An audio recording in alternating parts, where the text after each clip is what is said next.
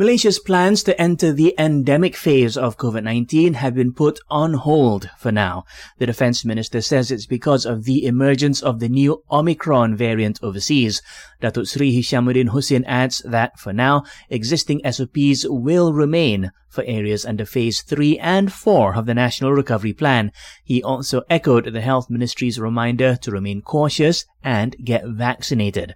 So far, no Omicron cases have been detected here in Malaysia. Meanwhile, the Health Ministry reported a rise in daily COVID-19 infections at 4,879 today. This is some 790 cases more compared to yesterday's figure. However, despite the rise, new cases have remained below 5,000 for a third day in a row. Primary schools will continue to receive COVID test kits next year.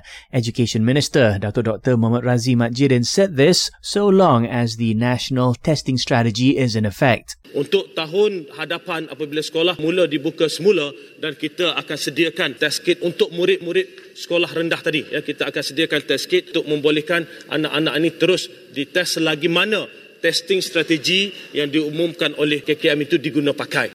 Under the strategy, primary school students must undergo weekly testing on a rotational basis. Starting tomorrow, the Sinovac and AstraZeneca COVID vaccines will be offered as booster shots in Penang. Meanwhile, authorities have blamed vaccine preference for the state's low vaccination rate for boosters. They say many recipients prefer Sinovac over Pfizer. Nationwide, over 2 million COVID booster shots have already been given out to recipients. Overall, some 53 million vaccine doses have been administered under the National Immunization Program.